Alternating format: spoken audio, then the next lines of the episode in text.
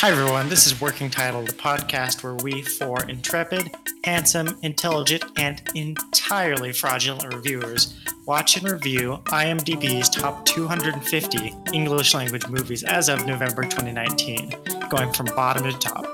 So watch along with us. And I'm I am a part of a cult. Wow, I am a little quiet. Let me. Uh... Alrighty. Well, welcome back, everyone, to another episode of Working Title. Your Working title interlinked. working title. Hands. All right, welcome back to another episode of Working Title, your favorite movie podcast where we talk about the top 250 English language movies on IMDb.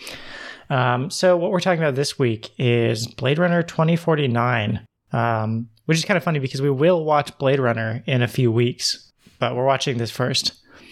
Um, now, what is Blade Runner 2049? So, besides the sequel to Blade Runner, which is a sci fi classic, um, it's a cyberpunk movie. It's science fiction set in the near future and kind of a dystopia in a world where um, replicants, a sort of a synthetic person, exist to do menial labor and are effectively slaves.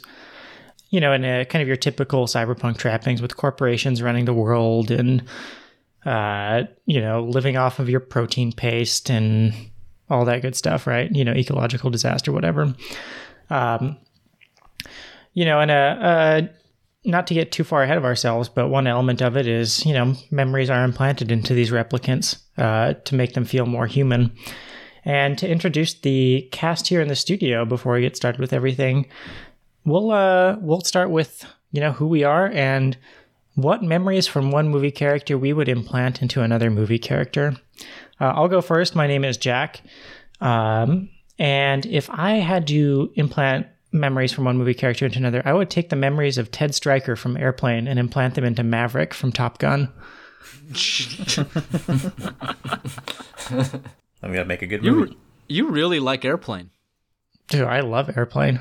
I I'm I maintain that Airplane is like sheer distilled comedy. It I there might be movies that are funnier, but Airplane is like the the perfection of the art. Con Air man myself. Also a great comedy.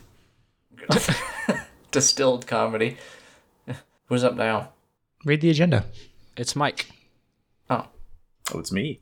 Uh, my name's Mike, and if I were to um, put a memory from one movie character into another, I would take the memories of a xenomorph and put it into a predator, so that in AVP maybe they might get along. It, it's now a, a rom com. Understand. They just needed to know they had so much in common. Common Both enemy. love knitting. I'd watch an AVP rom com. All right. Um, all right, my name's Shane, and I would take the memory of Adam Sandler and Jack and Jill and implant it into Drew Barrymore in Fifty First Dates, so that she only needs one date with Adam Sandler. One first date. Fifty reasons not to be on a first date. All right, June. Hi, I'm June. Uh, and I would implant the memories of Bourne Ultimatum Jason Bourne into Bourne Identity Jason Bourne. I feel like it would make everything less convoluted. We could skip straight to the uh, ultimatum then. Just- yeah, you Pack just it have into one Bourne. movie. Just bored. Yep. Alrighty. Well, cool to talk about Blade Runner 2049. So it's set in Los Angeles loosely. Um, the central character is Kay, who is a Blade Runner, and uh, what a Blade Runner is is it's um, it is a job that is held by like a, a policeman or something like that. A Blade Runner is responsible for quote unquote retiring replicants who have gone rogue. So he's kind of like um a bounty hunter who goes out and and kills you know rogue or independent replicants and they usually do this because you know they gain sentience or self-awareness or you know it's like they escape slavery And a Blade Runner is a replicant. Well, not always. I mean, in this case, in this movie, it is. So, have you seen the uh, the original Blade Runner, June? I have not. Oh, okay. yeah Yeah. so Well, it's gonna be hard for Um, you. That's one of my notes is that I feel like you know, the original provides a lot of context cues that I missed. Yeah, Mo- most most prequels do.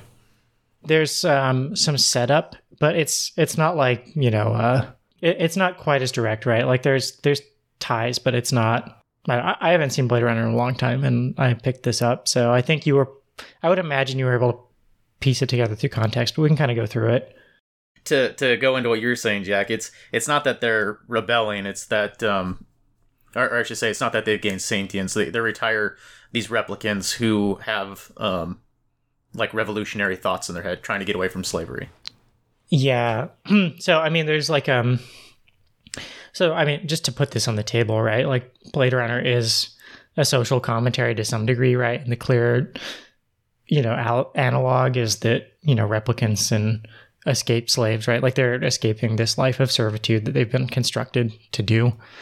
Um. So yeah, they get killed essentially. Sentience isn't the right word, but yeah, it's they rebel. You know, in the original, they're like you know, uh, dangerous. And this one, the dude's farming or whatever. But yeah. But yeah, so the it centers around this Blade Runner named K and his life as he kind of uh it kind of plays out like a um a mystery and a thriller as he uncovers uh you know, he, he goes to retire a replicant and he uncovers more and more and it drags him further and further in into this uh, big deal, I guess, to put it mildly. But before I get into it too much, I'll hand it over to Mike to kind of talk through the the plot summary in a bit more detail.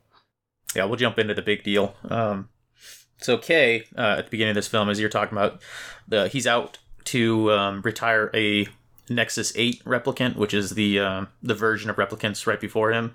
Uh, a little bit of the history it kind of talks about uh, in a, like a kind of a paragraph in the very beginning of the film. is It's a little important. It talks about how the replicants um, had started to revolt when they were working on Mars. These indentured, um, you know, essentially, like you were saying, slaves. And so what they started doing is they started retiring all of the old uh, versions of the replicants, and now they've started a new generation, the Nexus Nine replicants, which are um, they obey their masters, and they they're made by the Wallace Corporation, and they were used to uh, save the world from famine when the essentially the atmosphere went to shit and they had to use the slave labor in order to make enough and produce enough food on farms. And the only way they were able to do this is by having these um, these replicants work for them. But they didn't want them to be the old type that had gained uh, rebellious kind of actions. So Kay, as a replicant himself, a Nexus 9 replicant, he's working for the LAPD and he's flying out to a farm to retire um, and look for a, a, replicant named, uh, he's a sapper, Sapper Morton. Uh, so Kay arrives at this farm and he's out in the middle of uh, you know the boonies. It's outside of L.A. somewhere, and this uh, this big replicant um, Sapper Morton's there, and Kay gets into a, a fight with him, and the the the Sapper Morton says to uh, Kay before he uh, retires him. Uh, the only reason you're killing your own kind is because you've never seen a miracle before. Uh, this doesn't make sense to Kay at the time, but it plays into the the story uh, pretty quickly here. So after Kay retires Morton, he's about to leave, and he notices that there's a um, a yellow flower underneath the base of this dead tree on the farm. So he uh, sends out a little scan drone out of his out of his police vehicle, and they pick up a buried chest uh, underneath this tree. Um, he contacts his lieutenant. Um, uh, Lieutenant Joshi, and she tells him to come back to base with the uh, with you know whatever was under there send a dig team out there to get that. Uh, so Kay returns back to the LAPD um, and is put through a baseline test. And baseline test is to figure out if Kay has had any um, rebellious kind of thoughts go through his head. If he's if he's still if, he's still on track to being uh, an obeying replicant and he hasn't kind of gone off the deep end yet. Uh, he passes it no problem, and uh, it, you know he goes and he meets with uh, lieutenant. They find that inside of this box was uh, bones of a, uh, a dead female who had died during a a C-section, giving birth to a, a child of unknown, you know. So they find that in the bones that there is a serial number that is uh, indicating that these bones belong to a replicant. Um, this makes Lieutenant Joshi uh, very concerned because this means that somehow the replicant had the ability to give birth to a living uh, person and not not made in a laboratory. Uh, she says that this could break the world and that they need to keep this undercover. And so she tasks Kay with going out into the world to find this kid and retire the child before anybody figures out that this was something that actually happened. Uh, this is where Kay kind of realized the, the statement that Morton made about uh, never seen a miracle. He was referring to uh, a replicant giving birth to a child. So there's two different organizations. Uh, this the, the replicants are now being made by a man named Wallace, and he uh, he has kind of the the newer versions of the replicants, and before him was a man named Tyrell, who was the one that would have made uh, the replicant that gave birth to the kid. We find out that that replicant was Rachael. She's from the first movie, and she was a replicant herself. And so Tyrell's now, you know, long gone and dead, and Wallace is kind of running the replicant game. He was the one who started making the new Nexus Nines that uh, follow the the orders and are obeyed there was a blackout that caused a lot of information to get erased. So Kay has to go to the archives where, you know, some fragments of information still exist to try to figure out what he can about the bones uh, from uh, Rachael. Uh, he takes some samples with him, and while they're looking through the records, uh, it the uh, the DNA from Rachael sets off uh, an alarm that goes to a replicant whose name is Love, and she's the kind of the the second in command for Wallace's um, empire. So Love comes down, and and it's very obvious that this is a very big deal that Wallace is either trying to cover up or look into, and we find the latter to be the case uh, pretty quickly. Uh, Kay kind of lies to her and says why he was there was for other reasons than what he's actually there for, um, to keep this under. But but now he's being kind of monitored by this replicant named Love. Uh, that's kind of the the intro to it, and kind of a heavy portion of that. Um, so if anybody wants to add anything. That was a good It's a time. good Yeah. time to note that this is a three-hour movie almost. It's dense. Yeah, and one one small piece too is um, uh, Rachael was like romantically involved with uh, Rick Deckard, who is you know Harrison Ford in the you know played by Harrison Ford as well in the first movie, the protagonist of Blade Runner. So that's that's kind of the you know a, a, a piece of that as well. Now, one thing um a little unclear on was so it makes sense that like Rachael might have uh you know, uh, sent some flags up when they started looking into her. But how did, you know, uh, Wallace starts looking into finding the child, right? Like this is his vision. And how, how did he surmise from Kay visiting and looking into Rachael's records that a child existed? He didn't. Uh, So Love came down. So as they were going through the records, he he had the DNA from Rachael, and they were still actively looking for Rachael. They never found her. She was buried by the the replicants that um you know tried to help her save the baby, but she died during childbirth. Right. So all it was is that that that um, DNA from Rachael in, indicated to Love that they've now found the bones of Rachael, and that sets Love off to then go and start investigating herself. She starts to track uh, Agent K using, um, which is the next section. When K returns home, he he pulls out uh, his, I guess it's a it's artificial intelligence program that is um, hologram of of, of, of his wife or girlfriend. It's it's called the uh, it's called Joi, and it's also made by the Wallace Corporation. And so Love actually is using that technology to spy on Kay and is monitoring him throughout all of these interactions. And in the meantime, she goes and collects the bones from the LAPD and kills the uh,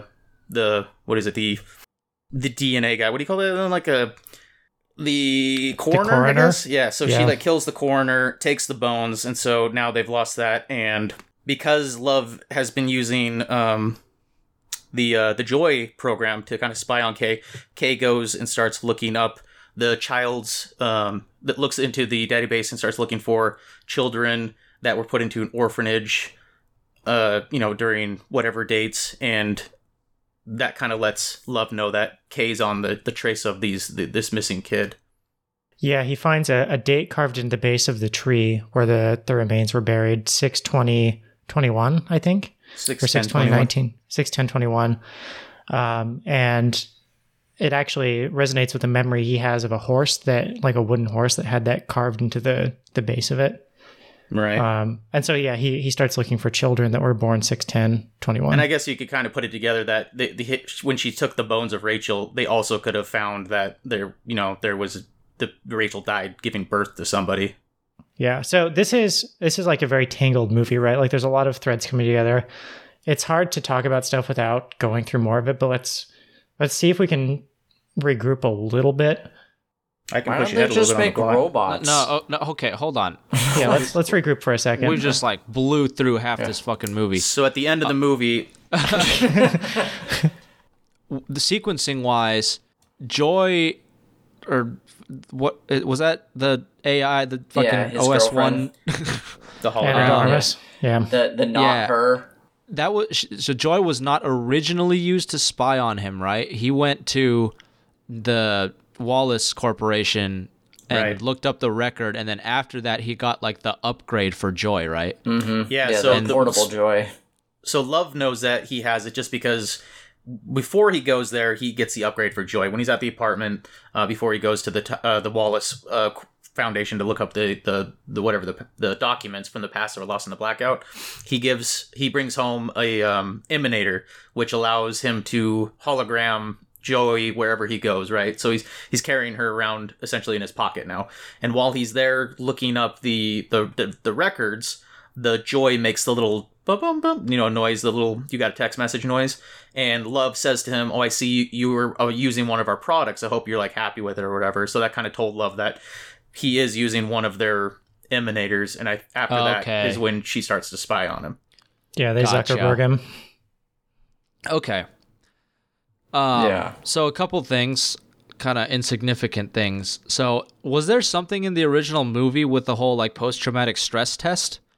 Yes. Um, so that was a big thing, right? Like, so one big thing with replicants. Well, okay, so it, it kind of blurs, right? But uh, one big thing with replicants is it's hard to tell who is a replicant and who is a human, right? So in the original, there is um, a test that you administer. In the book, it's called like an empathy test or something. Um, there's a there's a name for it in Blade Runner, but yeah, you you ask these questions, you administer these questions to someone to figure out if they're a replicant or not.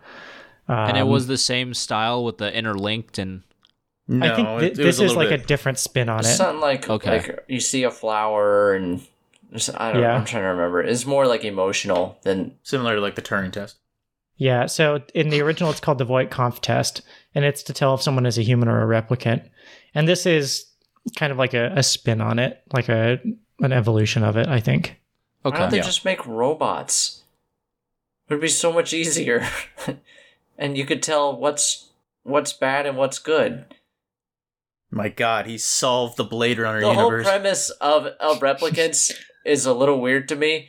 It's a good that doesn't mean I hate this movie, but I was just sitting there like, this is a lot of work for I feel like we could just dumb down the technology and not have ha- fake So, humans. Wh- What's I'm glad you brought that up. So in the in the, in this movie, and, and I think this might answer your question, is the whole reason Wallace wants to find out what happened to the kid is so that he can replicate Tyrell's final trick. He refers to it as of a replicant being able to give birth to more because he's not able to produce replicants fast enough to meet demands. But if he's having them reproduce with each other, he said he can make millions at a time. So he wants them to be able to reproduce biologically and rather than make mechanical robots because he can't make them fast enough that way. robots that make robots.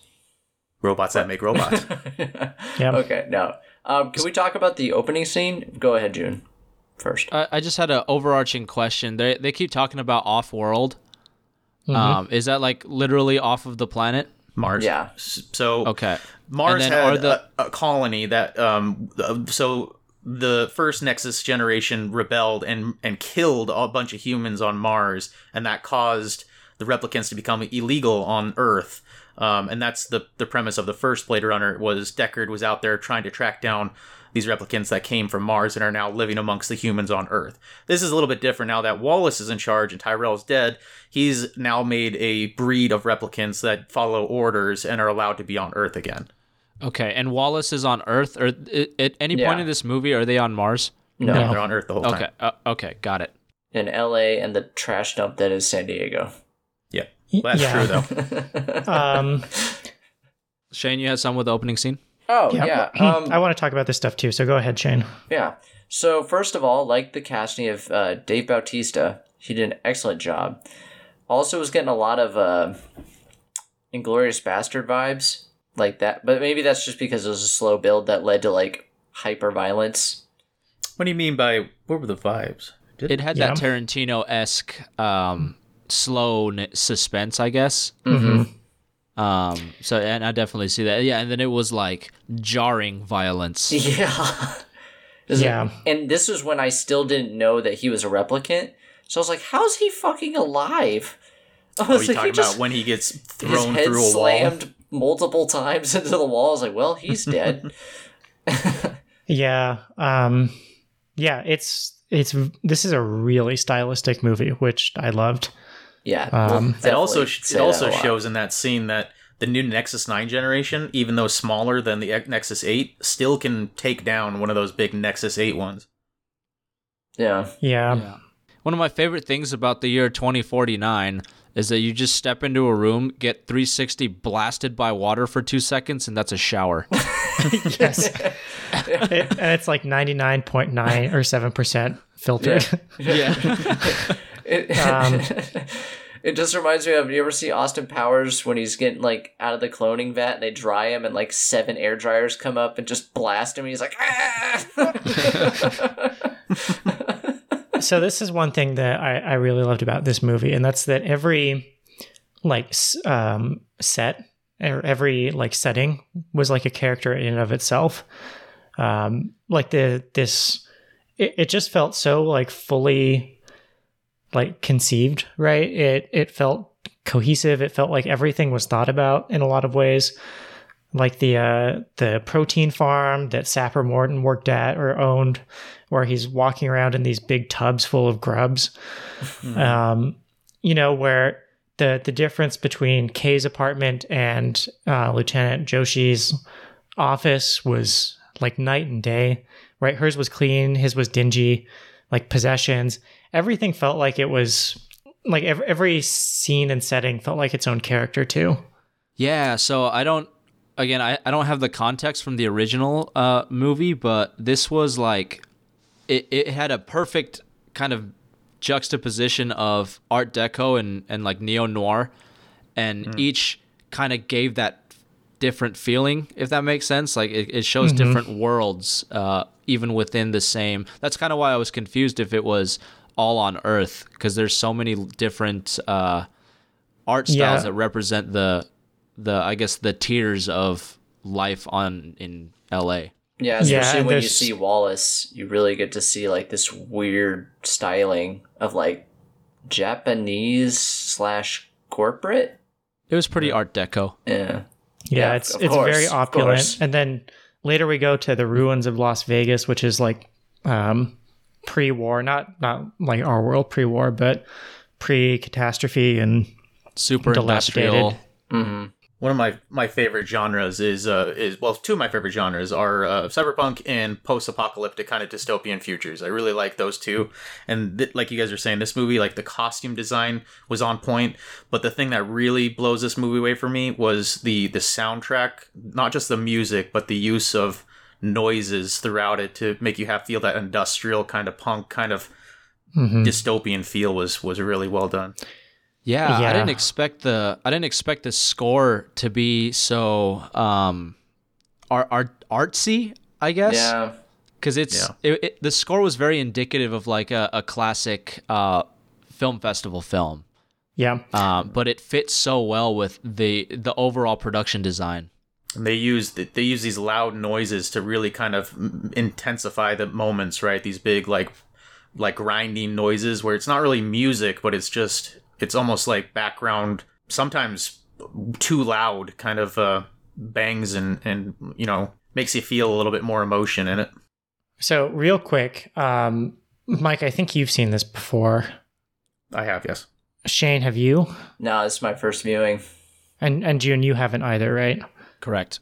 Okay, so uh, this was my first time viewing it, and um, I was coming into this expecting kind of like an action movie, even though I've seen the original Blade Runner, which is not exactly an action movie, but I was coming to this expecting, you know, like a action fighting, you know, shooting guns at each other a lot of the time kind of thing. Were you two expecting the same thing? I was not. I kind of expected this to be Drive in space, and I was hmm. pleasantly surprised because Drive in space. It, it is a little bit drive in space. Ryan Gosling has two, maybe three emotions shown, and that's like a scene of emotions, and the rest of the time he's staring off in the distance. And that is not a downplay. He does a very good job at staring. like, His um, primary primary characterization is having a cool jacket. yeah, yeah, for sure. If I was a casting director and you asked me, we need somebody to be kind of half robot, half human in acting, I would have picked Ryan Gosling. Oh, he's perfect. He's absolutely perfect. like, but um, I also like I've seen the original Blade Runner, and we can talk Mhm. about that later. Yeah. But um, this one I expected it to be more just thought provoking and just sticking to that. But I love the cuts of violence because they're they're not very many, but when they happen, they're very intense. They're very well choreographed, and they're like visceral. V- So, like- realistic almost. Yeah, it's like it's they're excellently done. So you don't Mhm. really need it. If you had it a lot, it would become mind numbing. You just it'd be a different movie. Yeah. But like with this, it drives home that there is violence and he is very capable. But it's also like real life. You're just not karate chopping everybody. But it looks like when somebody gets hit, it looks like it hurts. Yeah.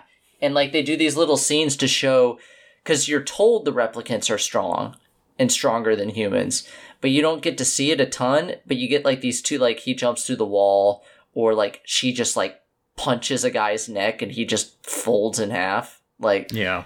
there's Yeah, this little it's- showing of strength. Both very grounded and very like otherworldly. Like it's yeah, Yeah. it's there's weight to it, D- despite it being sort of fantastical. It's it, it's so well grounded that yeah, it it makes an impact instead of just being oh yeah, Superman threw another guy through a building.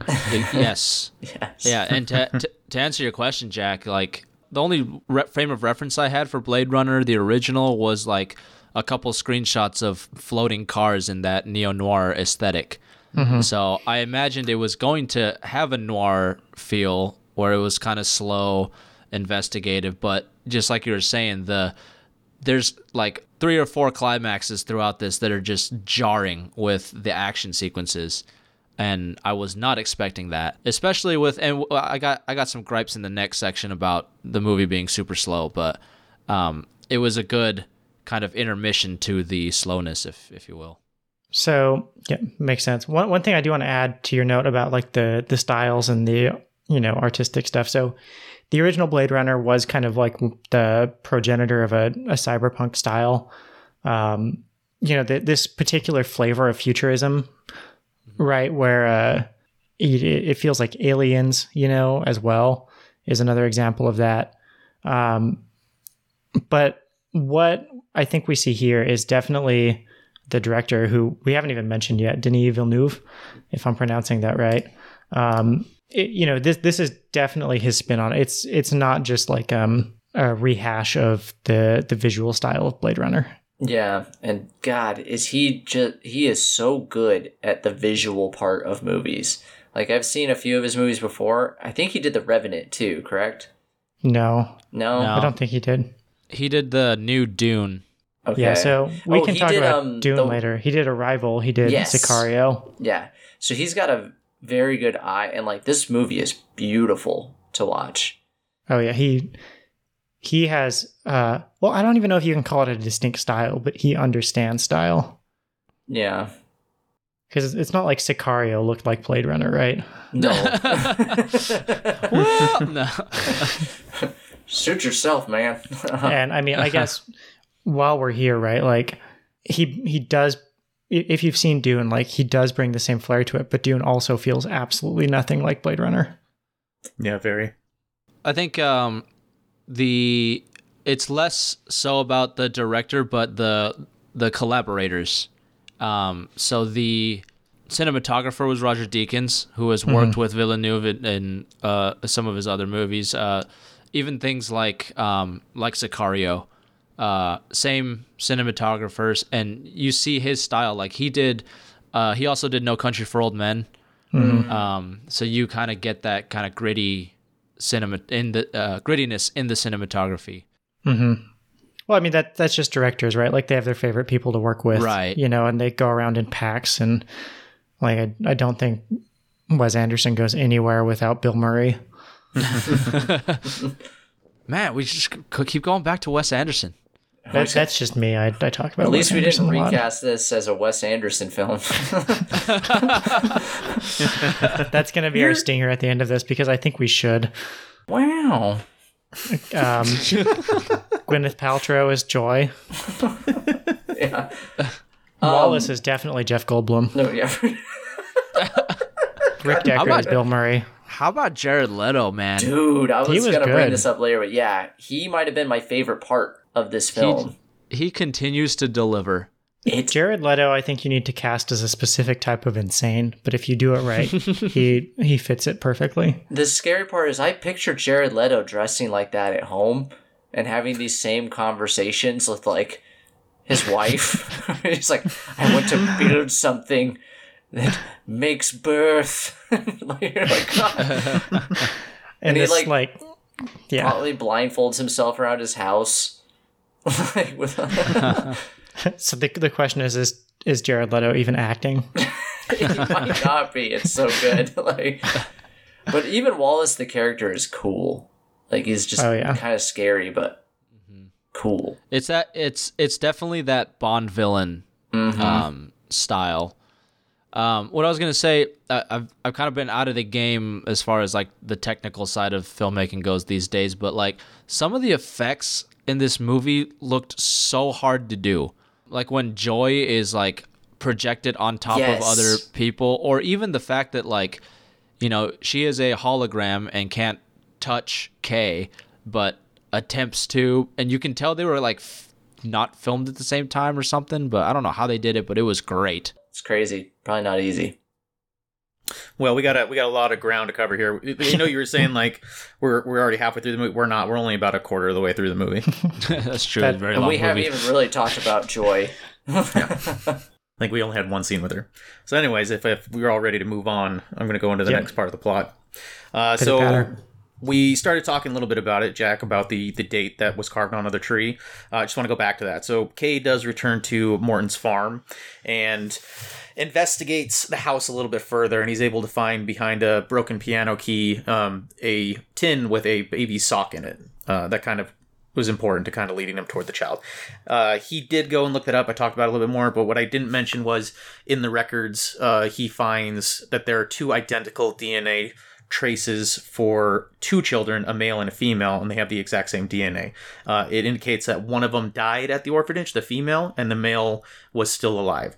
Uh, so this leads Kay to the next step is to fly to San Diego, uh, which is a dump, um, and Some things never change. Yeah, that tracks. yeah.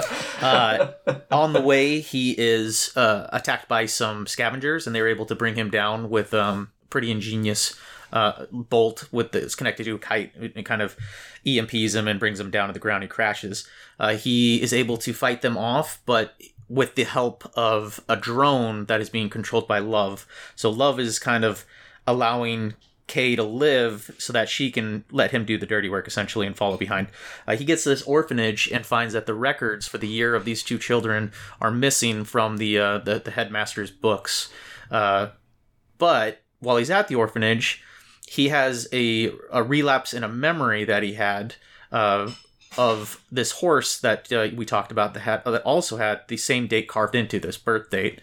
Uh, Kay goes to the spot in his memory and finds the wooden horse in the furnace that he remembers leaving it in his memories. Now, replicants don't have their actual own memories. Memories they've been installed into their brain. So now Kay, uh, he is.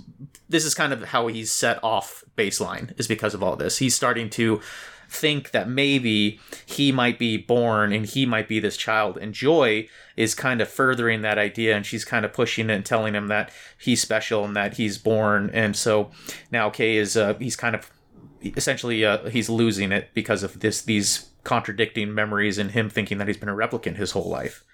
So after this, uh, after he's at the uh, the orphanage and he kind of loses track of that, his next idea is to go and and track down who makes the memories for replicants and find out if these memories he has in his head are, are his and they're real. Um, he goes to uh, Dr. Anna.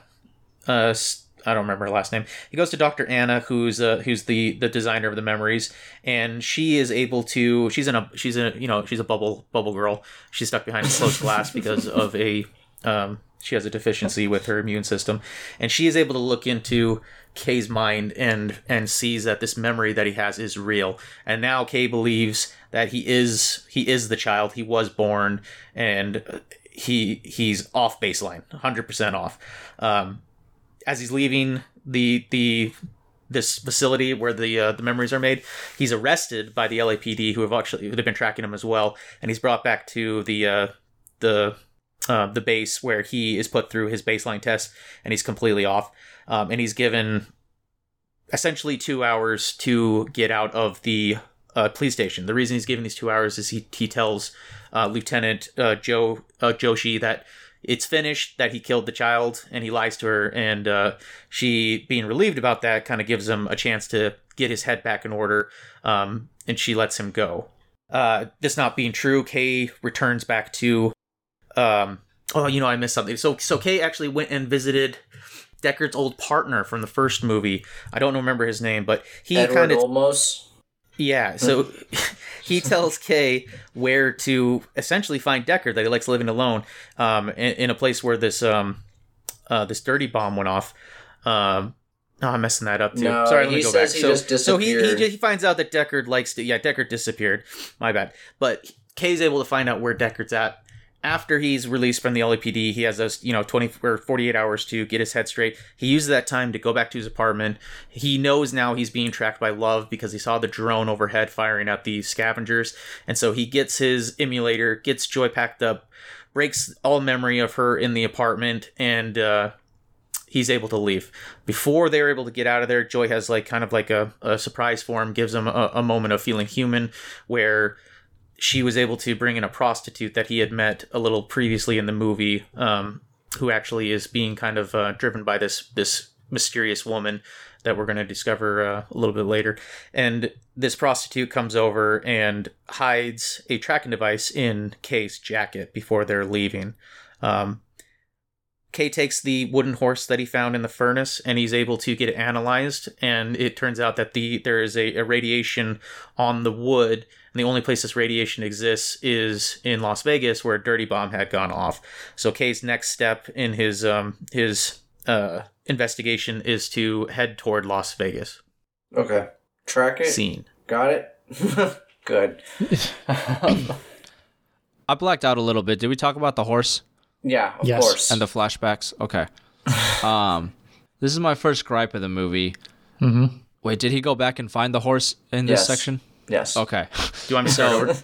yes. So the beginning of this movie, Kay is flying out to a farm. So um, he has he has the flashback. We all see the kid or whatever put the uh, the horse in the in the ash, and then Kay goes back to find it, and we all know he's gonna find the fucking horse. Oh, yeah. right. But that scene dragged on and created so much artificial suspense that was like so unnecessary. Like you, he, the score builds, he walks super slow, and, and like, dude, we get it. Like you're gonna find the damn horse. I think it was trying to. I think it was trying to show him essentially losing his mind. Yeah, that's how I felt. It's it's not so much about like hitting the plot point, but about the the psychological feeling. And I mean, I, I definitely feel like this movie was, I don't know, twenty minutes too long, right? But I, I see at least what they were aiming for with this, right? Where he is convinced his entire life that his memories are false, and he visits this place, and I think some of it is really masterfully done, where he you know we see the movie uh we see the the memory a few scenes earlier. And you know it, it looks like an unrecognizable industrial place where he lives. And he comes to this uh, orphanage in broad daylight and starts walking through like the the half scrapped hulk of a ship and then the scenes start to correlate and it starts to become more and more clear that he is where he was in this memory and i think that's the kind of thing that does take some time to to build if you want it to feel interesting, right? too I- long. that's like a you know it, yeah it it can go on for too long. But I I would much rather have it take a little more too much time than like oh yeah here's a horse all right see ya like Star Wars nine. I, I think the his like descent slash realization could have come after he found the horse instead of him walking at fucking a quarter mile an hour through a bunch of stairways. But But then Um, would it have been too convenient for him to be like, oh yeah, this is the furnace from my dream. Let me just pop inside here real quick. I Dreamt it again. hey, all I'm saying is thank God nobody turned that furnace on in the 20 That's years. what I was thinking. I was like, what if it's not there? I don't think, I don't think that was like a, a working facility anymore. I, I think this was just like a dilapidated kind of place that has been turned into an orphanage. Yeah, See, you I saw wa- the guy who runs this orphanage. You think he's going to pay for heat? See, I, I want to see that movie where he doesn't find the horse. And he's like, well, I guess it all wasn't real. Bye. Guess I'll go find that kid and kill it. Blade Runner 2048. um, you know, it's you know, uh, uh, Villeneuve or whatever his name is pronounced. His attention to detail, though, is I I, I appreciate. And this kind of, I think maybe that's why he drags scenes out long, is because he's so detail oriented. But what I liked was when uh, Deckard's ship gets brought down by the scavengers. He he's, like. He's pulling like ejection handles, and it makes it look like I don't know. I like the fact that they went, they took the extra step to make it look like he's actually starting a failsafe kind of crash, um, failsafe device in his flying police vehicle. Yeah, Like the little so things in this movie are, are what really got me. Uh, what I've seen lot. of of this director, he had of you know of Denis Villeneuve, um, he has like a a painstaking attention to the setting. It is it's like absolutely meticulous, and you know I I think um yeah I, I totally get that it does add up right like you know standing out in the rain or you know scenes of street sweepers or you know eating shitty food and having holograms of good food superimposed on it so you can tell yourself it's a real steak right? Like this stuff takes time and it adds up. And you can see the opposite in dune where he tried to do the same thing but with less time and it it definitely feels rushed. So i guess what i'm saying is it it does drag on it is long but i enjoyed the the ride I have a semi gripe. I don't know if it's really a gripe or if it just kind of is what it is.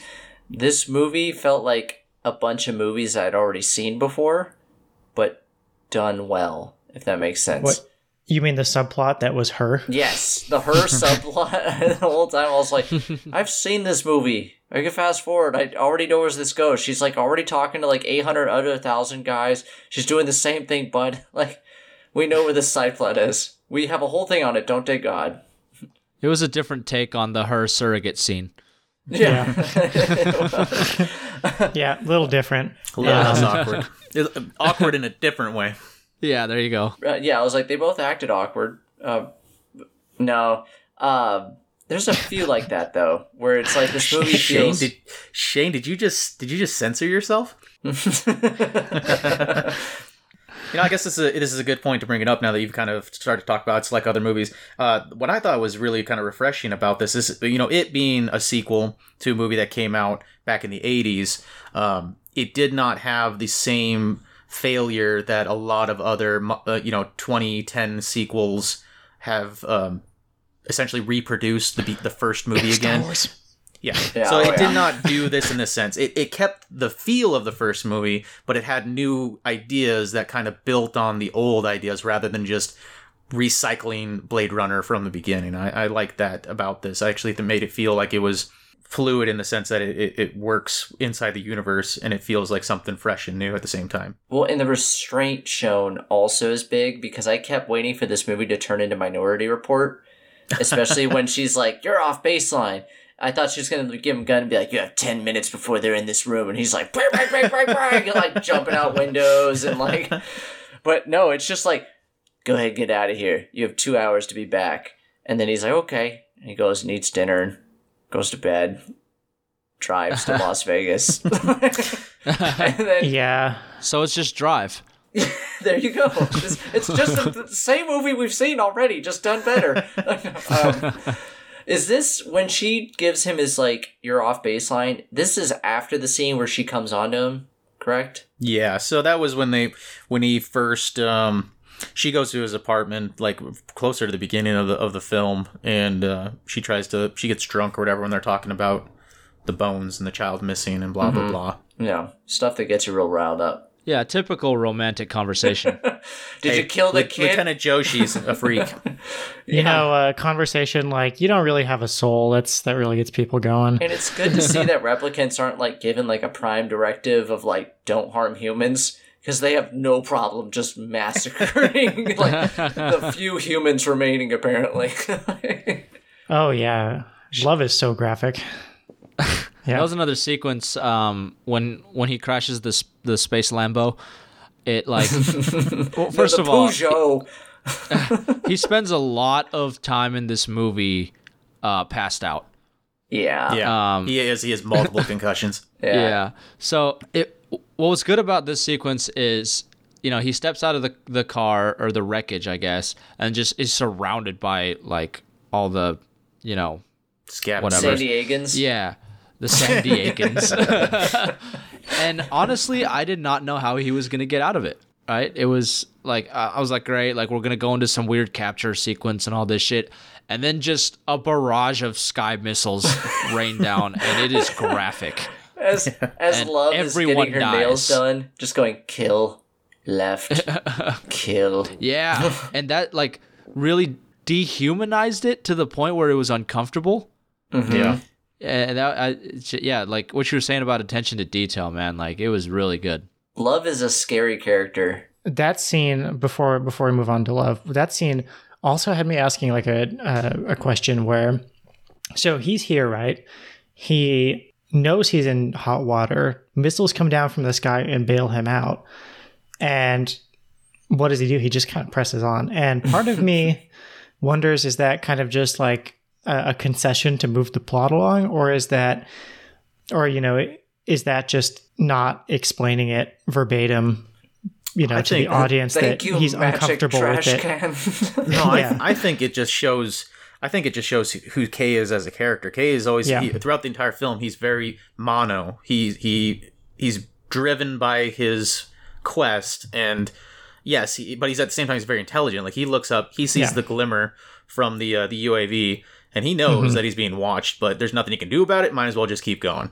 yeah that's that's kind of what i took away too but i thought that was an interesting like a, a telling moment as well right like yeah I, I had to think about it but I, I think i came to the same conclusion that it's not like a, a skip in the plot it's it's uh something about the character Yeah, shows a little bit more about him, really. The interesting part about that point is it foreshadowed to the viewer what was going to happen, but he was kind of oblivious. You know, he's been tracked this whole time, and you're right. He doesn't ask how are they tracking me, and then he eventually goes and finds Deckard and like is surprised when Then find him. I he, know. he I was, like, followed. yeah. but he he does uh break the tracking system before he goes there he he breaks the tracker and joi's thing Yeah, he does. Before Oh, he leaves, right. he goes in. That's before he goes to Vegas, he breaks it. Yeah. yeah, so, so, he thought he was in the clear. oh. Yeah. I mean, Huh, he's he's at least somewhat savvy, right? Like he's not he he doesn't seem like a protagonist that's only smart enough to get through the current scene, you know. Because Yeah. Joi No. was like, break the antenna. Yeah, it's interesting. I was going to say that like Joi actually. So as far as like this this this the kind of the the underlying idea behind this whole thing is Joi her is also part of this indentured servitude kind of. She's an AI, sure, she's programmed, but so is so is Kay.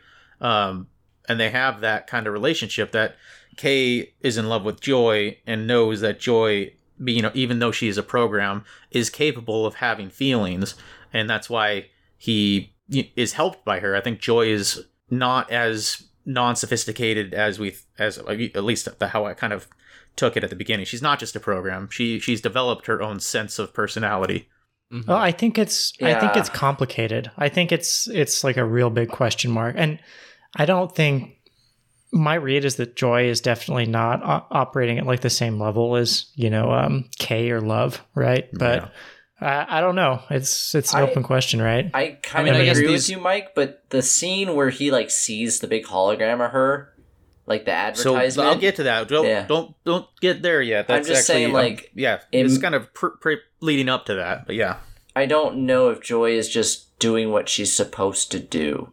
You know? I think it could be uh, argued that like the nexus is, is the nexi Next time. are extremely subservient, right? They're programmed that way. So is she just that subservient to Wallace?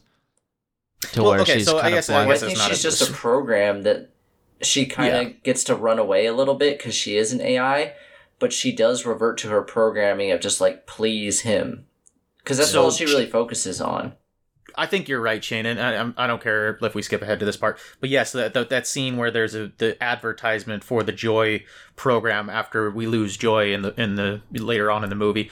Um, I think you're right. I think that kind of showed Kay the that he kind of snaps to it because at that point he's you know going ahead and plot a little bit he's considering helping out the uh, revolutionaries and that kind of seals the deal where he sees it and he kind of realizes joi wasn't real you know what i mean like he doesn't have anything So- to live for she asked he's a not few real questions about his mother, and then she knew exactly how she had to approach it. Real quick, so I think the joi he had was like a copy, right? It's not. My read was that there's not like one big mega joi that we are runs, right? Like we are legion. it's it's like you you buy a copy of it, right? And you have a copy that runs just for you. it's a computer May- I don't program know. M- Maybe that's that's wrong, but that was my read on it. And I also, you know, as we talk about it, I think I think this is kind of part of the whole social commentary of replicants and artificial intelligences, right? Like we th- this is the theme of Blade Runner is that we construct these things that, you know, we consider largely subservient, right? They're purpose built to do something and because they do that something we never look at them again. We just assume that's all they do right? Like replicants or these artificial intelligences. And do we discount one you know like is is joi real? Is she? Well this Yeah. this whole film is about equality right? And- yeah no, that- and that's what i'm saying right? like is is is joi like just another little uh, microcosm of this this Absolutely. question in this movie? Sure. yeah. Yeah. yeah that's so i i mean that's something that i didn't you know connect the metaphor until we talked about it so Mm. uh, I do have a, another question. Um, is Wallace a replicant? no he's not no, I don't but think there is so. one Okay. piece that reading about it that i did not put together in the movie but he's blind and he uses Oh. those sensors and the little hovering camera drones to see Oh, so is that why what's her name put a domino on his ear? yes yeah Okay. there, there's a lot to take in with this movie Um, right, because he took it off when he like wanted to feel up his newly made replicant, the one that he kills. Mm. Because like whenever he wants to like feel, I guess, or something, he takes the chip out and becomes blind again. this also feels like something jared leto would do Yeah, for sure. was that a was that a failed experiment of a pregnancy capable replicant? No, Is that so what- No, I he, he don't was just he was just he was just pissed off that it it still isn't what he wants it to be Oh, at least that's what i got Talking from it about I, how he I don't can't know make replicants fast enough, and then he just murders one. I'm seeing an issue with uh, Wallace Corp, but I think that scene was just to show that Wallace is a bad guy. yeah, yeah. Gotcha. Bad guy kills things. He doesn't think about them the same. He thinks himself as God. Cool. All right, we're at an hour. Let's uh let's finish it off. huh? Yeah, let's let's All right. home stretch here. all right So- second half of the movie Yeah. Second half, here we go. So Deckard leaves the city and heads to Las Vegas. Um, Kay. Kay Kay leaves does to find deckard to find Deckard. Oh, sorry. Kay leaves Las Vegas. Kay goes to Las Vegas. um, he stops at a couple strip clubs on the way. He's not able to find him there. And Love is now tracking him through as she, uh, to the LAPD, where uh, she goes to Lieutenant uh, Joshi, and Joshi says that it's it's too late. Kay killed the baby, and Love murders Lieutenant Joshi and uses her to um, find out where I guess Kay win. I don't know, but she uses her to get, like get into the computer system and then kind of tracks down Kay that way. Uh, so Kay is now in Las Vegas, and he finds Deckard, who's still alive, and he's been uh, surviving off of Jack Daniels for the past forty years. Black Um, label. and honey he's got honey He's got right, so honey it's him and and his dog there. Uh, they get into a big fist fight. Uh, they kind of uh, he Kay proves to Deckard that he could beat the shit out of him, and so they stop fighting. And Kay kind of um, questions Deckard and asks him why he left this kid, and it turns out this was the whole plan. And Deckard gave the baby after the after Rachael died to the uh, the hell's the name the Freedom Movement, the Replicant Freedom Movement. Uh, so that's how uh, Deckard was split from from the child, and the, the whole idea was if Deckard needed to get as far away from the child as possible to protect the child.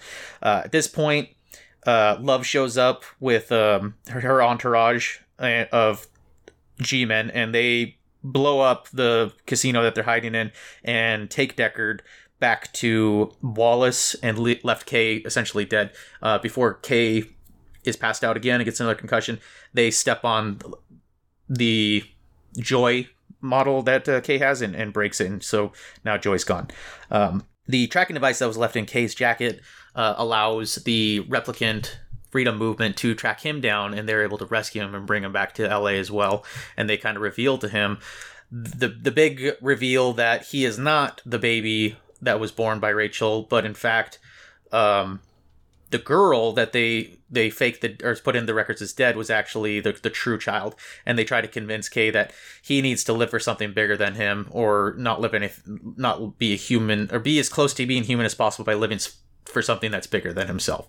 Um, so he goes out and he kind of goes soul searching where he sees the big joi advertisement and that's kind of where i feel he gets uh he gets the idea that he he's going to fight for the uh the freedom movement as well. Um, in the meantime, they have Deckard over at Wallace's place, and Wallace is kind of messing with him, trying to get some more information out of him. Um, he even brings in a replicant that he's created that looks just like Rachael from the, the first Blade Runner movie. Uh, he even plays a little bit into the idea because in the original Blade Runner, it's uh, little ambiguous about replicants, and they, they kind of try to mess with Deckard a little bit. I'm not going to go too much into that to ruin it for June. Uh, but he resists, and they take him to an extraction site, Deckard, that is, to an extraction site to try to get the uh, what they want out of his head. And Kay is able to intercept them on the way there, and he shoots down uh, their crafts and uh, causes the one that Deckard's into and loves into crash on the beach side, where he fights Love uh, taking a mortal wound, a gunshot to the to the stomach, but is able to kill Love and get Deckard out of the ship and cover up Deckard being alive by putting into the file that Deckard died in the uh, the crash as well. Um, so now Kay has done something bigger than himself. He takes Deckard to the um, to the um, the memory site where the, the woman creates memories because now Deckard is or now Kay understands that he got the memory from her and it was her memory and so that means that she is Deckard's child and so uh, Kay brings Deckard there and the final scene is Kay uh, bleeding out and dies in the snow um, and Deckard has now been reunited with his long lost daughter. Does he die? I'm not sure he does. I think it's like kind of He dies. understood because he you look and it shows all the blood, like Hmm. he's bleeding out. I mean, if he didn't die, it'd be a stupid ending. I think it was great that I mean, it was he died. he because the whole point that the freedom people were telling him was like, if if the, the greatest thing that you can do to become human is to die for something bigger than yourself. Yeah, but who takes a mortal gunshot wound and drives their flying car six hours?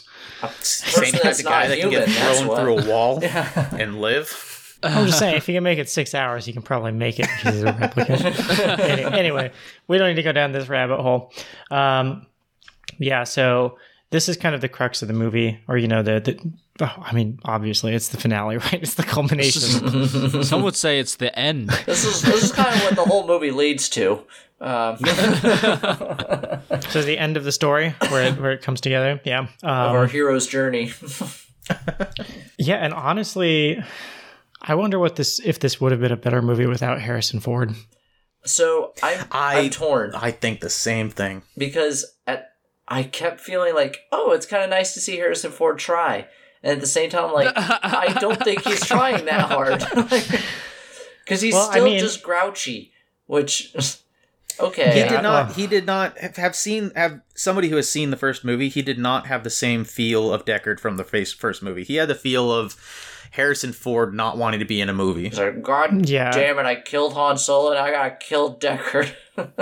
and you know, even beyond just Harrison Ford's questionable acting in his his later years, it does the having to tie this back to Deckard Was it important? like hold this movie back. Right. Yeah, I mean, like- he could have found a journal or found a, bo- a skeleton in Vegas that was Deckard and just read the journals. You know what I mean, or something. or or just a did- recording, you know? yeah. Did the character of Deckard even need to be present? Because this was so obviously Blade Runner without any relation, That's like true. any tie to the first m- movie, right? That I, I, think- almost have a suspicion this could have stood on yeah, its own. Yeah, you don't as- need to tie it to Rachael to be the one that gave birth. Well, I will didn't posit- have any of his. Oh, go ahead, June. I will posit a counter theory that it isn't that robust, but the big twist ending here that he was not the son of Deckard.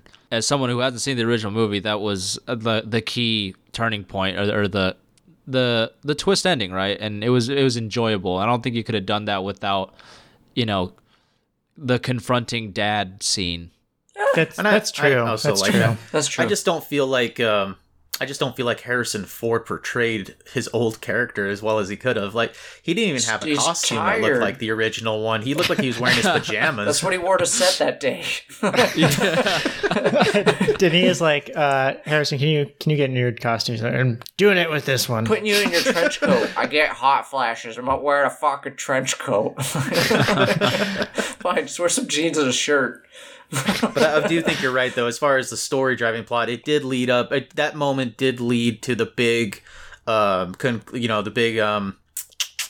Uh, exciting conclusion of the big fight, right? I mean, if Harrison hadn't been, or if Deckard hadn't been kidnapped, then there wouldn't be a big fight scene where he kills Love. yeah. Yeah. Yeah. Yeah, I, I think I just expected more out of Harrison Ford. Uh, not now, knowing No, you Harrison didn't. Ford, but like for this role, you think he could like you know get up Shave. like. Yeah. Yeah. On the note of the twist, right? hmm I I thought it was well done. I don't think well it was like an elaborate twist, right? Like we're not talking Christopher Nolan in The Prestige, right? But Yeah, I think it was well set up. I think it, the the pieces were kind of laid out. You know, the, with any good movie twist, the, I think the the important thing is that you have to be able to look back and see like the pieces behind you, right? Yeah. Mhm. And I, I feel like that was there. I think it went well. I don't.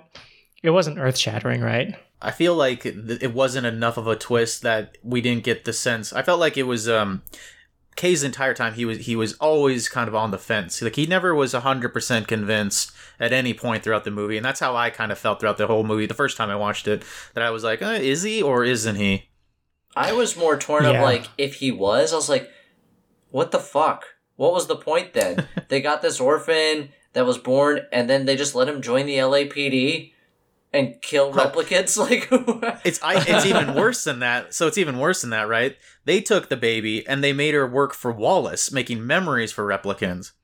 yeah, this. I mean, Yeah. hide her, you know, in plain sight. Plain I guess, sight, yeah. but I I did like when they look back, they get the little flashes where he goes, "I see," you know, when she cried, viewing the memory, Mhm. and I was like, Yeah. I just the first time I thought saw it was like, oh, she just is crying because she's like, that's a real memory. It's so sweet. But like, no, it was her memory, and that's why it touched her. I was like, ah. Yeah. so it's unfortunate, but you know, doing this podcast when we're still thinking that Kay is Deckard's son, I was kind of like, ah, okay, like you know, I thought it was kind of a cheap movie thing, unfortunately, and then yeah, that when that twist happened, I was like, oh, okay, like that's pretty cool. Yeah. Yeah. What's uh what's even uh, uh kind of a cooler thought about this the that the uh, the daughter was the one who does the memories for Wallace is that the freedom movement intentionally kind of put her there so that because she was she said it is it's illegal for people to put real memories of, of their own into the uh, the replicants Mhm. yet she is putting her own memories into them. But these aren't memories that they had to be triggered right? So this nexus 9 has been made to obey and wallace has designed them to have that. But she has been secretly using her memories implanting them in replicants at the attempt that one of them is going to get triggered or maybe all of them at some point are going to get triggered and they're going to have the ability to rebel against wallace which has now happened and that's why she is so important for the freedom movement Oh. Does she hmm. know she is Deckard, like the son of doesn't ex- replicant? It doesn't I- I- explicitly say that, but it's interesting that's what's happening because she did say in the movie it's illegal to put memories in there. So why else is she putting her own memories into these replicants? If not, she must know that she's a replicant. She was raised by the freedom uh, the the replicant freedom or is she human? so she's an My- inside. well- she's an inside person. You know what I mean? She was raised in an orphanage. Well, I, she said she was, but Well, regardless of if she's the the fact that she's Deckard's daughter doesn't isn't really relevant, but the fact that she is an offspring of replicants, I think Is that's the, miracle, key, yeah. and she Yeah. knows she is. So my read is that the freedom movement, like she's not like a messiah figure. Like they're not expecting her to do something. It's just the fact that she exists that's so important to them.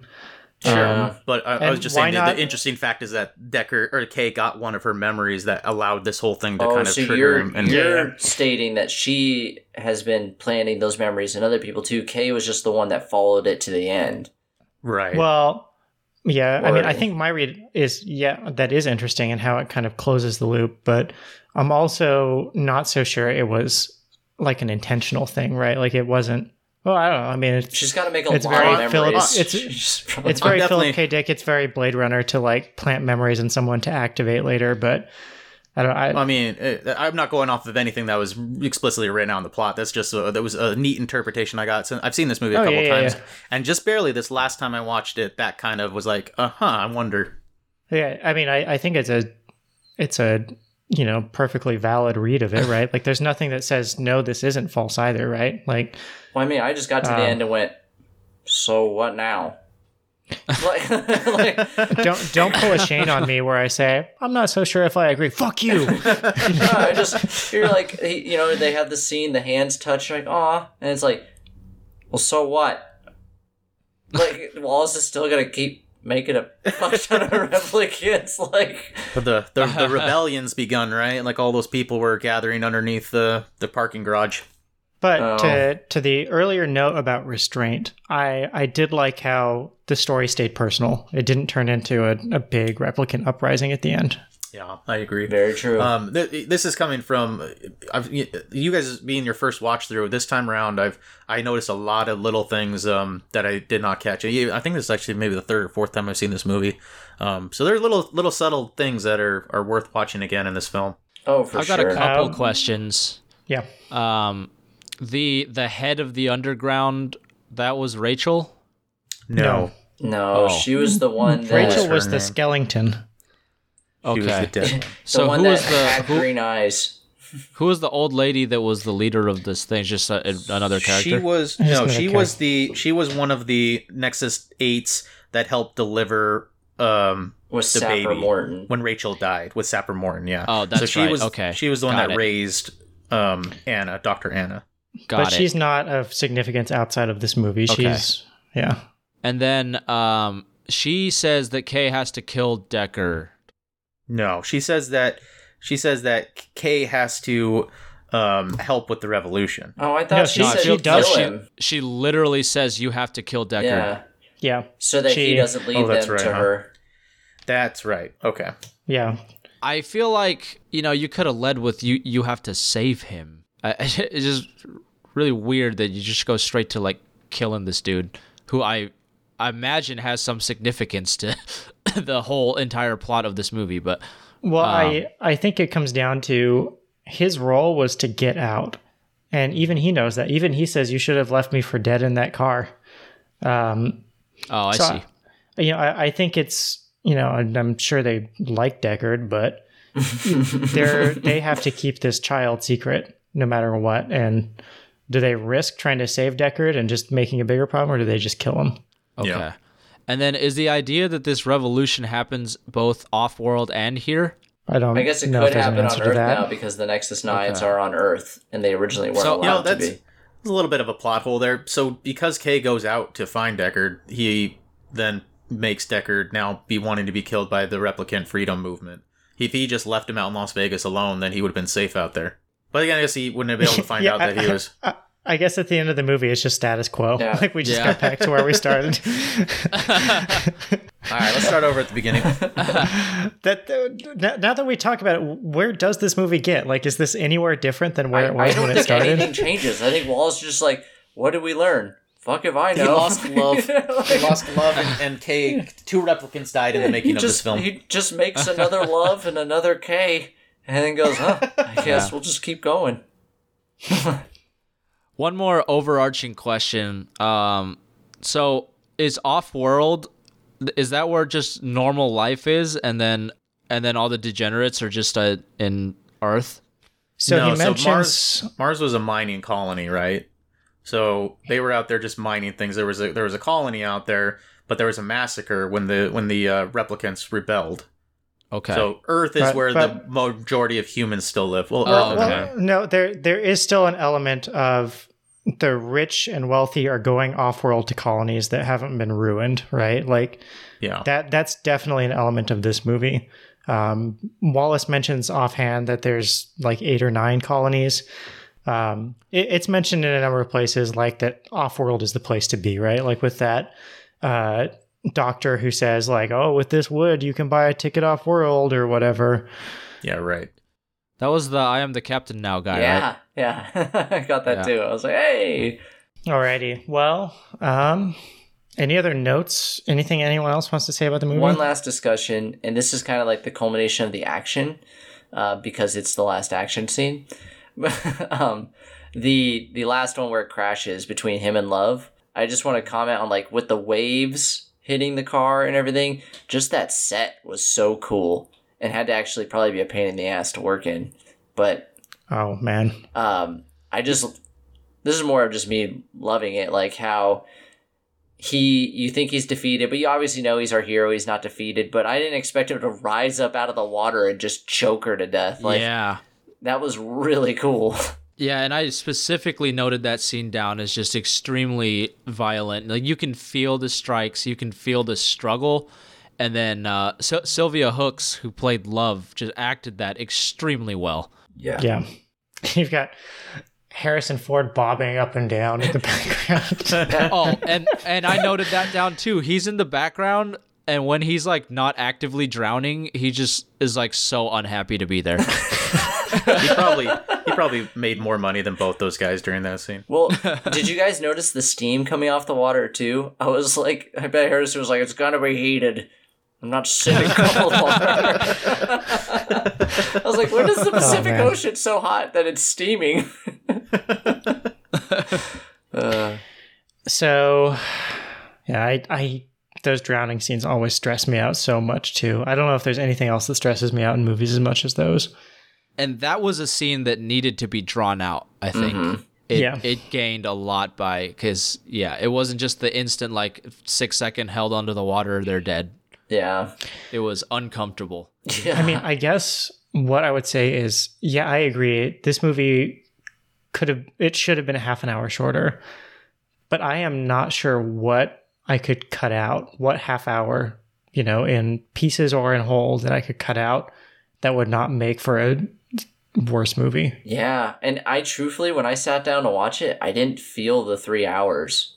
I only felt No, it because either. it was like I had something to do after it. So I'm like, ah, come on, like. But the movie itself, Shane has something to do. What? I mean, I live in a dump. Okay, someone's gotta go scavenge around here. He's got to go shoot down a hover car. There's only so many cars that come by. All right. Yeah, Shane's over in San Diego as a beekeeper. Dumpster beekeeper. Um, one one movie trope that I wouldn't say bugged me, but it was just recognizable is the the idea of magic pockets. Uh, like Kay has so much shit in his pockets that just stay there the whole fucking time. He has been through so much, and then he pulls out the thing at the end. Like, god damn it! No blood on the jacket. It's cool Or like the little though. tracking device? yeah. Yeah. I don't know. And I mean, What? No, there was something else. I already, I already forgot what it was. But at the end of the movie, he pulls. Oh, this is the horse. the, the Yeah, horse. that's Yeah. always there that he never fell on and went ah. Never broke. It's like, dude, like shit falls out of my pockets all the time. Especially a pill-sized tracker in your pocket. yeah, and I'm not in an underwater fight for my life. you know? Give it another twenty years. Maybe they'll. Yeah, maybe they'll have that technology. You'll never lose anything in these pockets. Alrighty, so let's let's talk about how the movie did, some trivia bits and bobs like that. So, uh, this was kind of a, I guess I would say it's like a middling success. Uh, so they expect it. It was on a budget of what would we say here of about 185 million, and I guess for whatever reason it needed 400 million internationally to break even because Hollywood or whatever. um, um, I assume that includes like marketing and distribution and stuff. Yeah. So overall, it uh, overall it brought in like 260 million. So you know, it's it's definitely like a big time movie. Didn't quite make its money back necessarily, but I could see it not having like a huge like mass market appeal other than like being oh look at this space adventure. Remember Blade Runner? But like even Blade Runner is kind of like a cult film. yeah, Wow. I mean, like if I were to succinctly pitch this, right, like this is this is art house Star Wars, and I, I don't know what the market is for that. Um, Well, I, uh, I I would say that uh, I was one of those people that got excited about this film, but I also you know grew up watching Blade Runner, loved that movie, so I was excited just for the fact that it was Blade Runner. Yeah, that's a, a huge part of its appeal, right? Is people who are familiar with Blade Runner and um, yeah. Anyway, but critically, it was it was pretty well received. Um, you know, it, it made a lot of best of 2017 lists. Um, you know, regarded as a good successor. You know, I think some of the the uh, yeah, th- there were criticisms about pacing, like we mentioned, and uh, some said tonal shifts of the story, which also I think tracks with some of the things we talked about. um, and you know, we we didn't go super hard into the social commentary, right? Um, but you know, there there were criticisms about that particular, you know, like about how women are displayed and how they're kind of, you know, uh, accessories to the plot, or you know, like objects or pawns to move around while, um, you know, uh, the men do stuff, right? Which is a, a criticism, but also sort of part of the dystopia of the world too, which is kind of a uh, a back and forth that was had along those lines, right? I mean, the replicants are certainly exploited in this world. It's not. I mean, the women might well in be a too. world with generated slave labor, it's not a reach to believe misogyny is still alive. Yeah, I think when, you, when you start picking at one person that's not being equally treated, you're kind of missing the point of this whole film. Yeah. Well, yeah, I mean, you can you can also have discussions about how well the the film's criticism lands, you know, the but yeah, I mean, I, I think it's an interesting theme too, uh, especially that that the main villain of the movie his his motivation is co-opting childbirth to exploit. I mean, I, I know. I think it's um i mean uh, you, you can make all kinds of criticisms about movies and they're you know many are valid and you don't even have to agree with the valid ones but yes so accolades um tons of awards let me see as far as academy awards so uh it actually won two academy awards cinematography for roger deakins as you mentioned june and best visual effects and it was nominated for three more for best production design, sound editing, and sound mixing, which you know I th- I think we discussed as well. Has anyone seen the uh, the Shape of Water? Is that the one yes, where I- she yeah, I is with the the fish guy? She's It's like learned- her but fish instead of robots. Yeah. Yeah, Yeah. yeah. Says- I've seen that. So Blade Runner lost Best Production Design to The Shape of Water, and it's Jesus. um, Yeah. man, it's got to be. Yeah, that's a hard. Yeah, I don't know if I I don't know if I buy that. Those are two Goliaths Yeah, I- fighting I each disagree. other. Well, it also went up against Dunkirk too, so Dunkirk, Yeah. that's a good one. yeah, Ooh, hard another pressed. But pick. I think the production design was one of the key highlights of this film. It, it was just so good. You you should take a look at the the concept art for the film. It kind of sets into it sets the tone for everything we've talked about in that respect. yeah, it seems like the ones that did lose, it generally lost to to Dunkirk. Well, I mean, the sound of Dunkirk was what made Dunkirk. Yeah. Oh, Dunkirk Yeah. was an excellent movie as well. You know, Um, it's, it's. I don't know if you saw that, Jack, or if you're going to bring it up, but this movie's been in essentially been trying to be made since 1990. Yeah, so we yeah, let's talk about this a little bit, right? Because this is well, I mean, there's there's so much about this movie on a meta level, right? So, uh, the original Blade Runner was directed by Ridley Scott, and ha- have you all have seen Alien and Aliens, right? Mhm. Yeah, Yes. Yeah, and were there points where you guys were like, "Am I watching Alien or am I watching Blade Runner?" Because that happened to me a number of times. Well, it's got that that 80s future that Mhm. they had back then, where it's like uh, they still have digital monitors and like Yeah. Well, it, I I mean, I, I guess kind of the point I'm coming around to is it's Ridley Scott is kind of the, the common theme, right? The original director of Alien, directed Blade Runner, produced this. He was supposed to direct it and couldn't because he was working on a shitty Aliens movie. I'm glad he didn't. and so Denis Villeneuve took over. You know, it's uh, the original Blade Runner was based off of a book, which comes with its own set of sort of licensing and optioning issues. And so getting this off the ground, um, yeah, it, it took a long time. I don't know if you have any more info about that, Mike. Uh, no, it was just it was just put on hold because they were trying to figure out the contract, and they originally started talking about making it back in 1999 or 1990, um, and they just couldn't get it going until you know three people went through it and finally landed on what we got today. It was probably Yeah. much better with 2017 technology. yeah, I'm I'm Much trying better. to imagine this movie without it, and it's probably not as good. Well, I mean, watch watch Blade Runner. I mean, you know, yeah, exactly, my, exactly my point. I, I, I don't know. I mean, I feel like Blade Runner had good. Uh, I I mean, it, it wasn't like special effects, but it, it did well with what it had. But we'll watch that later. Um, I guess Star Wars Episode 2 came out in 2002, and that had, like, the Coruscant scenes were kind of, I would say, paying homage. Oh yeah, those were okay. Blade Runner esque. Yeah. Yeah. yeah, a nod to it. Um, so yeah, so Ryan, the the role of Kay was written for Ryan Gosling, um, essentially, or at least it was tailored to him. No, I buy that. Yeah. 100%. Uh, and yeah, Wikipedia says Harrison Ford was also one of the first significant casting choices, which is kind of like, well, Duh. yeah. um, so before Jared Leto, David Bowie was uh, considered for uh, Wallace. I could see it. Uh, he sadly died before the start of filming. Um, and so they cast Jared Leto fresh off of filming Suicide Squad. so probably Nice. the nadir of his his uh, critical acclaim.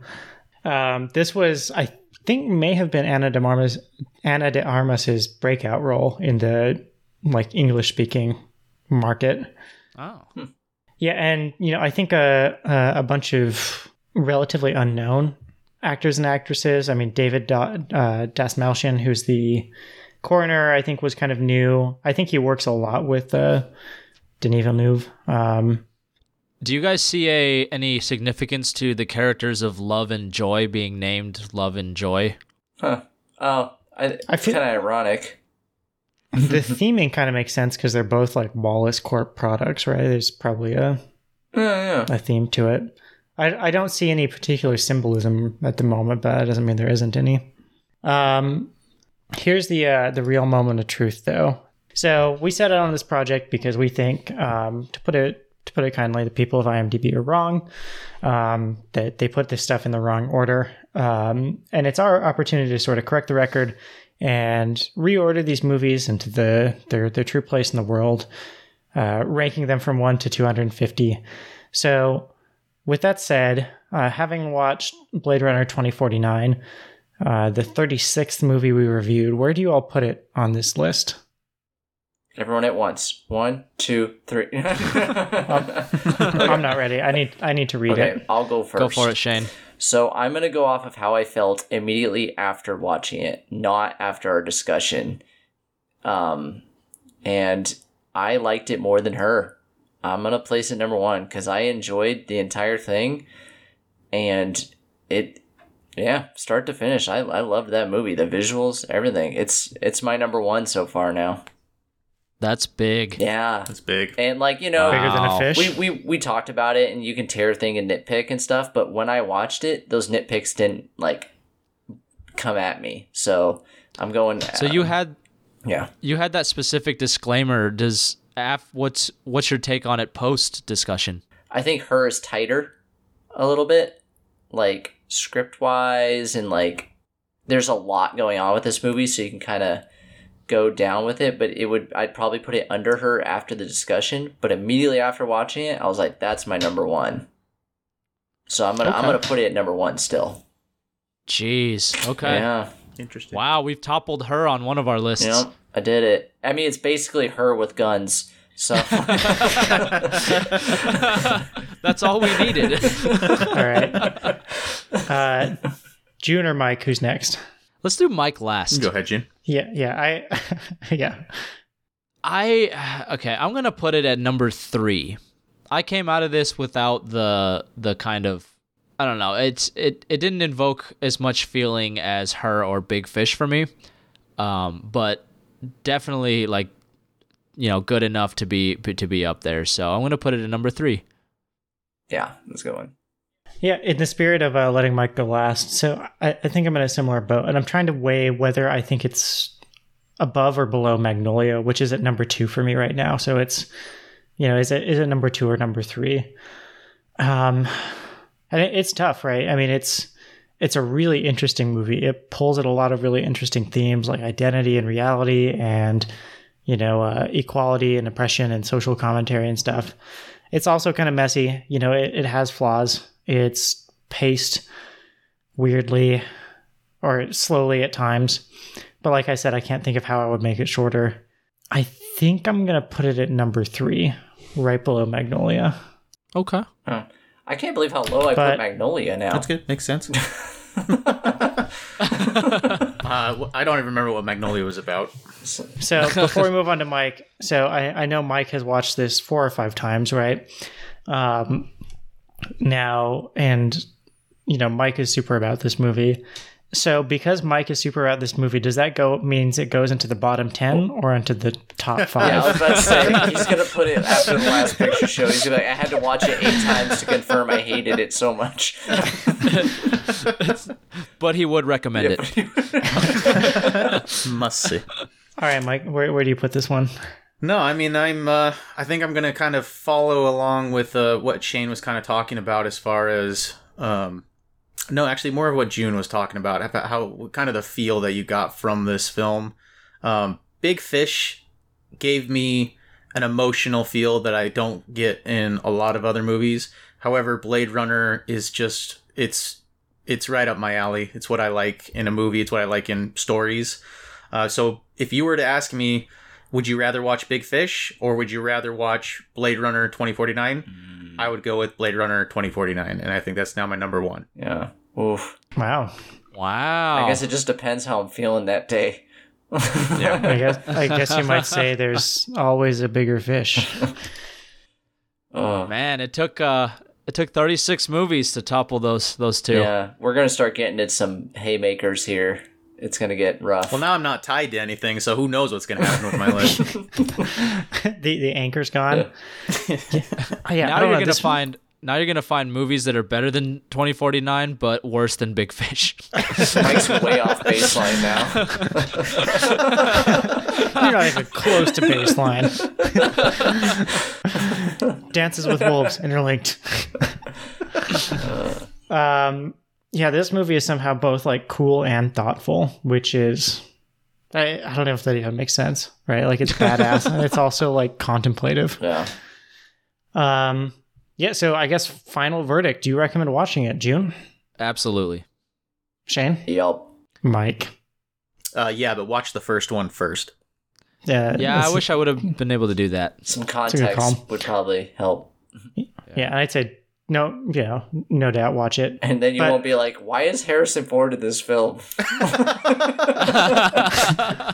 Honestly, I mean, I, I feel like it's a better experience for watching Blade Runner, but I, I still think that they are distinct enough movies that you can have a like It it, it's not necessary, alone. right? I, Yeah, I will and- say I will say watching this first has made me really want to watch the original. So, I mean, what I'll say is if you go to Blade Runner expecting Blade Runner 2049, I, I don't think that's what it is. No. No, it's film But- noir.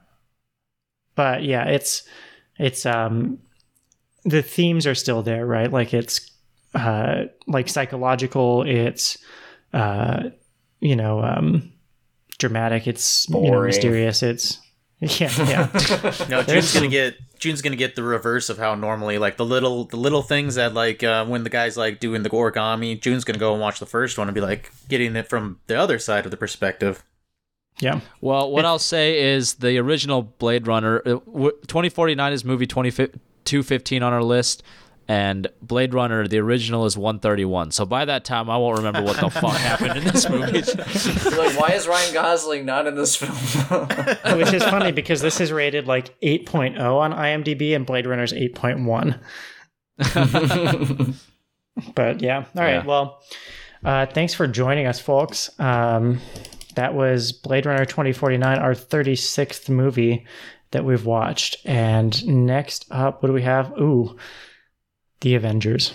Ugh. oh man, really? Well, that's gonna be the easy. Marvel universe. Are you ready for some Joss Whedon dialogue? God damn it! I don't want to watch the Avengers. I I'm excited wanna- for the commentary on it, though. Yeah. Well, yeah, I, I'm excited for that. Alrighty. Alrighty, yeah, good stuff. Well, well, thanks for joining us, and we'll see you again, not next week, but whenever we happen to publish.